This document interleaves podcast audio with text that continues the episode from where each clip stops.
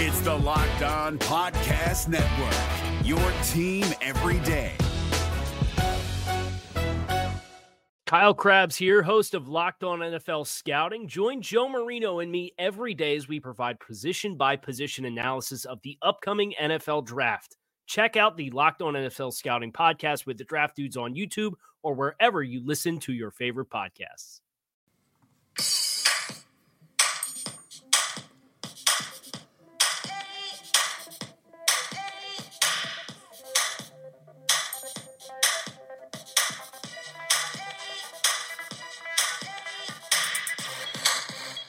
Locked On Dolphins, your daily podcast on the Miami Dolphins, part of the Locked On Podcast Network. Your team every day.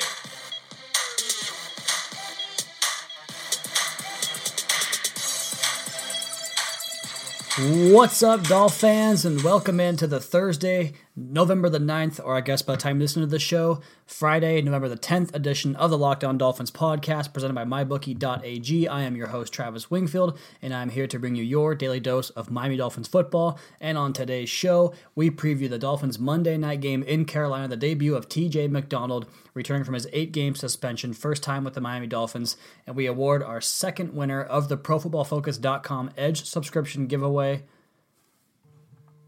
as well as read a couple reviews. So let's get right into it in today's show. And if you guys follow me on Twitter by now at Wingfield NFL, or if you follow the show at Locked On Fins, you saw the piece today that I wrote about TJ McDonald and kind of some film study behind his background with the Los Angeles Rams and dating back to St. Louis Rams, and kind of what he meant to that team and what he can do with this Miami Dolphins team moving forward. And the player that I saw on tape, and I wanted to look at him again today to get a refresher because I haven't looked at him since back in March when we first signed him. And he played a little bit during the preseason and was kind of disappointing from where I stood. He had a bad angle on the first touchdown of the first drive that the Atlanta Falcons ran in that first preseason game, and that wasn't a very good look. But again, preseason can usually be a bit of a non sequitur in terms of having an impact on real games. And his performance with the Rams last year would indicate that he is a player very much like Reshad Jones in the sense that he can do a lot of the same things down around the line of scrimmage. He's a big hitter. He can find himself around the football and, and dislodge the football from ball carriers. And I think the reason the Dolphins were attracted to TJ McDonald was because of the ability to make him and Reshad Jones kind of interchangeable on that back end. And in the sense that they can kind of do the exact same thing and disguise their coverages in that way. And with the Rams, he did a lot of things where he was up around the of scrimmage, around the C gap, on the strong side, over the tight end, where he either chips the tight end, carries him downfield, he takes the running back in the flat, he blitzes off that edge, he plays the run defense off that gap, sets the edge there just like Reshad Jones does in so many ways. And if you have both those guys, you can kind of line them up on either hash mark, and then you can kind of I don't know how you describe that kind of shoot them up the elevator shaft or back down and, and just move them around in a way that disguises the coverage and can kind of confuse the offense because you kind of have the same player out there. I think Reshad's a little bit better of a blitzer. He might be a little bit better against the run, whereas McDonald might be a little bit better in that short area coverage. And if you saw that piece today, I wrote, I put up a couple of gifs from my Twitter account displaying some of the skills that McDonald possesses that could really benefit this team and this defense to take a next step, going from a middle of the pack type of defense to maybe close to a top 10 defense like we thought we had in the beginning part of the season. But McDonald does a lot of things well, like I said, in that short area hook zone, and that's kind of something that you can defend the Patriots with and have success, where you can kind of dislodge those receivers, or not just dislodge, but reroute those receivers in those short areas and kind of disrupt the passing game in the short area where the where the Patriots can really beat you at. And he did a lot of that with the Rams, coming down into the box and making plays in that sense. And he, you know, he can bail out into two deep coverage. He can bail out into cover uh, center field cover one. He can come up from cover two and play a kind of quarters look where he's in that short area. And he had a really nice play. And the first the first GIF that I pulled up today was against the Arizona Cardinals last year, and he made a great tackle on John Brown in a short area on a crossing route. So he can disrupt things in that sense. He can play the run. Not much of a blitzer. He doesn't really kind of have that technique for getting around the edge and flying straight into the quarterback. Doesn't really time it up very well, but that's something that Reshad Jones does very well. And what I really have been harping on is the idea of getting more dime packages onto the field, and that's something the Dolphins actually do not do. Per CK Parrott, Chris Kaufman on Twitter, a very good Dolphins follow if you haven't followed him yet on Twitter, he had a comment about the Dolphins' dime packages and the lack thereof, I should say, and how they actually have not run a single dime package. That's where you get six defensive backs onto the field, typically three corners and three safeties. They haven't done it one time this year, and that goes all the way into the preseason when they had TJ McDonald on the field. And if you're going to run that coverage in, in, a game, you probably want to practice it at some point. Something they haven't done, and it's not something they would really want to disguise to the point to where they're kind of unveil it all of a sudden. So no three safety looks where you have McDonald and Jones, where one of them kind of plays a quasi linebacker, probably takes Kiko Alonso off the field, and you could possibly sneak, sneak Maurice Smith onto the field as a single high center field safety, who did pretty well in that role in Sunday night against the Raiders.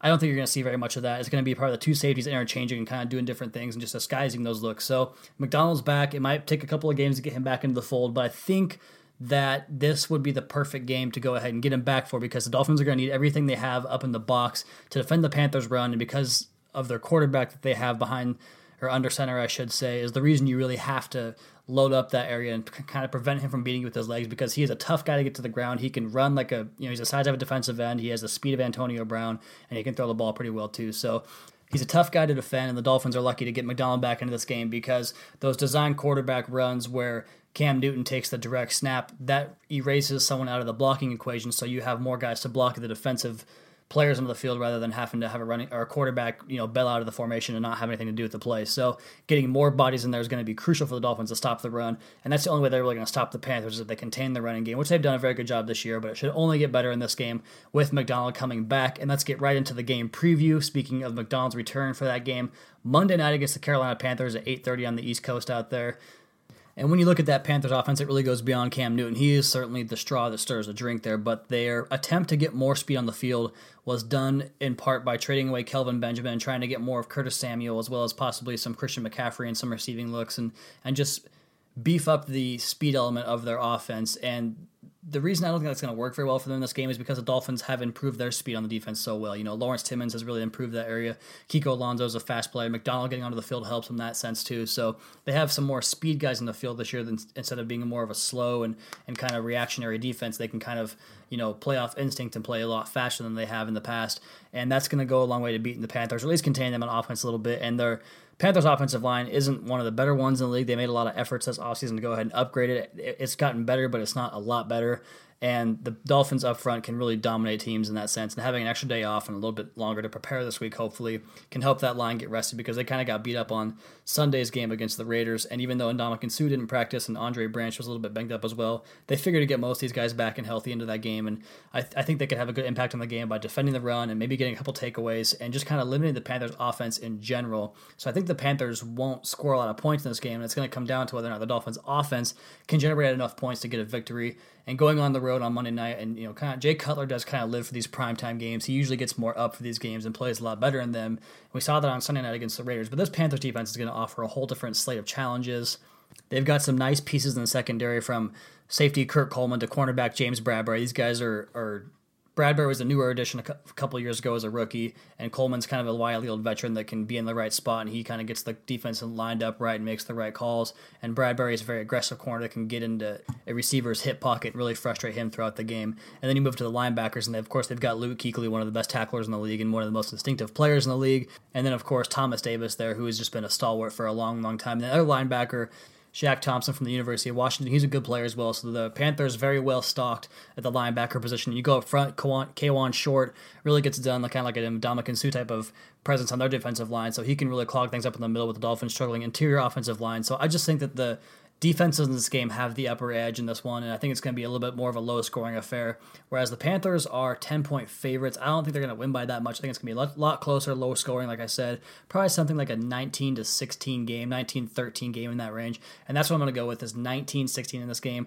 And that's why I'm making this game my mybookie.ag pick of the week. Mybookie.ag is the official sponsor of the Locked On Dolphins podcast. And when people ask me who do I have this week in my bets, what I always tell them is what's as important as the team you're betting on is the app you're betting through, the site you're betting through, and that's why I always tell people to go to mybookie.ag. They have been in business for years. Their reputation is rock solid. They do 100% cash bonuses, so off the bat you're making money for doing absolutely nothing. They have the fastest payouts. It's just two business days, which is unheard of in the industry, and that's why I'm urging you to make your way to mybookie.ag today. You win, they pay. They have in-game live betting, the most rewarding player perks in the business, and an all-new mobile site that makes wagering on the go a breeze. Join now, and MyBookie will match your deposit with up to 100% bonus. Use promo code Locked On to activate that offer. That is promo code Locked On to activate the 100% bonus. Visit mybookie.ag today. You play, you win, you get paid.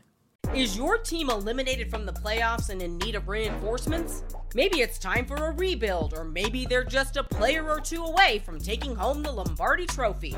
Either way, join Keith Sanchez and Damian Parson for Mock Draft Monday on the Locked On NFL Draft Podcast. They'll tell you which college football stars your team will be taking in the 2024 NFL Draft. Check out Mock Draft Monday on the Locked On NFL Draft Podcast, part of the Locked On Podcast Network. Your team every day.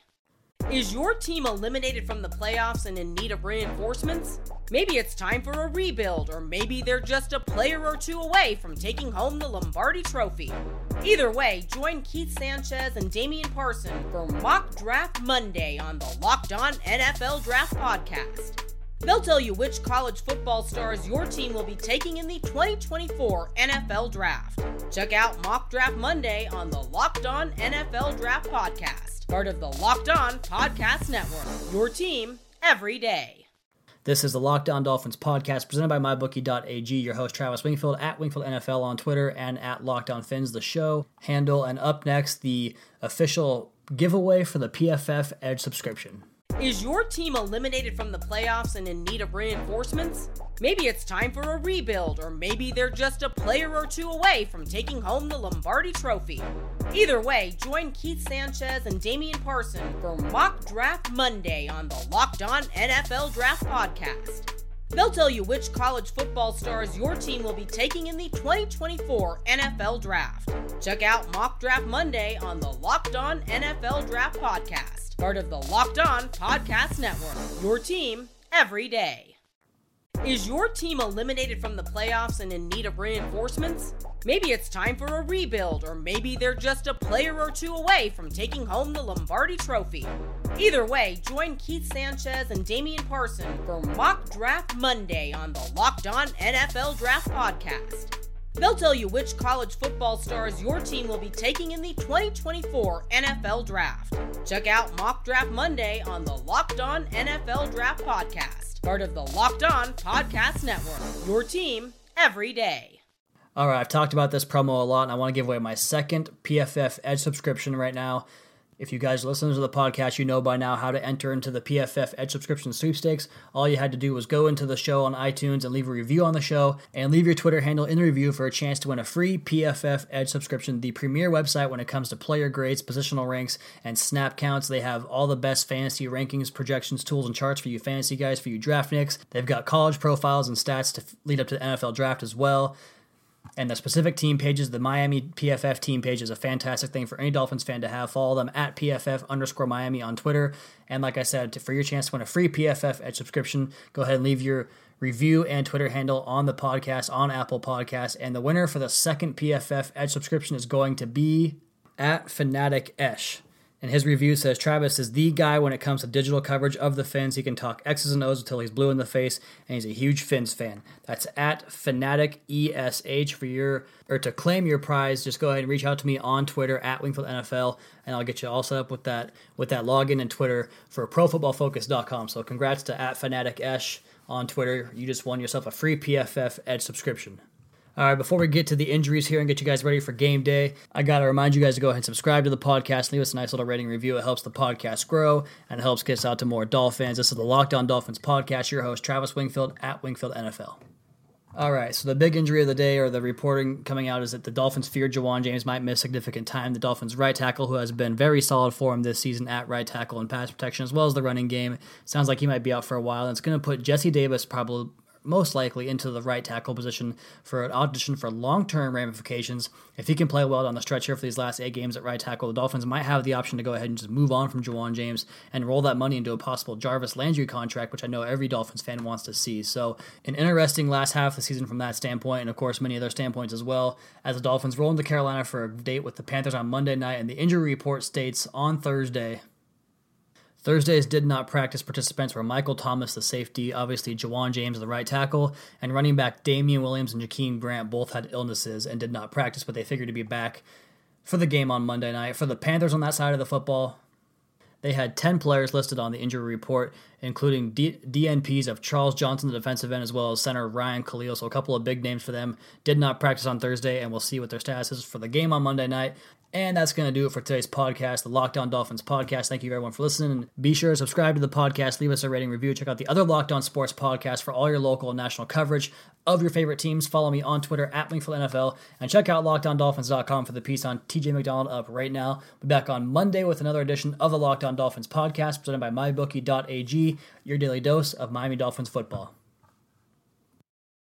Is your team eliminated from the playoffs and in need of reinforcements? Maybe it's time for a rebuild, or maybe they're just a player or two away from taking home the Lombardi Trophy. Either way, join Keith Sanchez and Damian Parson for Mock Draft Monday on the Locked On NFL Draft Podcast. They'll tell you which college football stars your team will be taking in the 2024 NFL Draft. Check out Mock Draft Monday on the Locked On NFL Draft Podcast part of the Locked On Podcast Network. Your team every day. Hey, Prime members, you can listen to this Locked On podcast ad free on Amazon Music. Download the Amazon Music app today.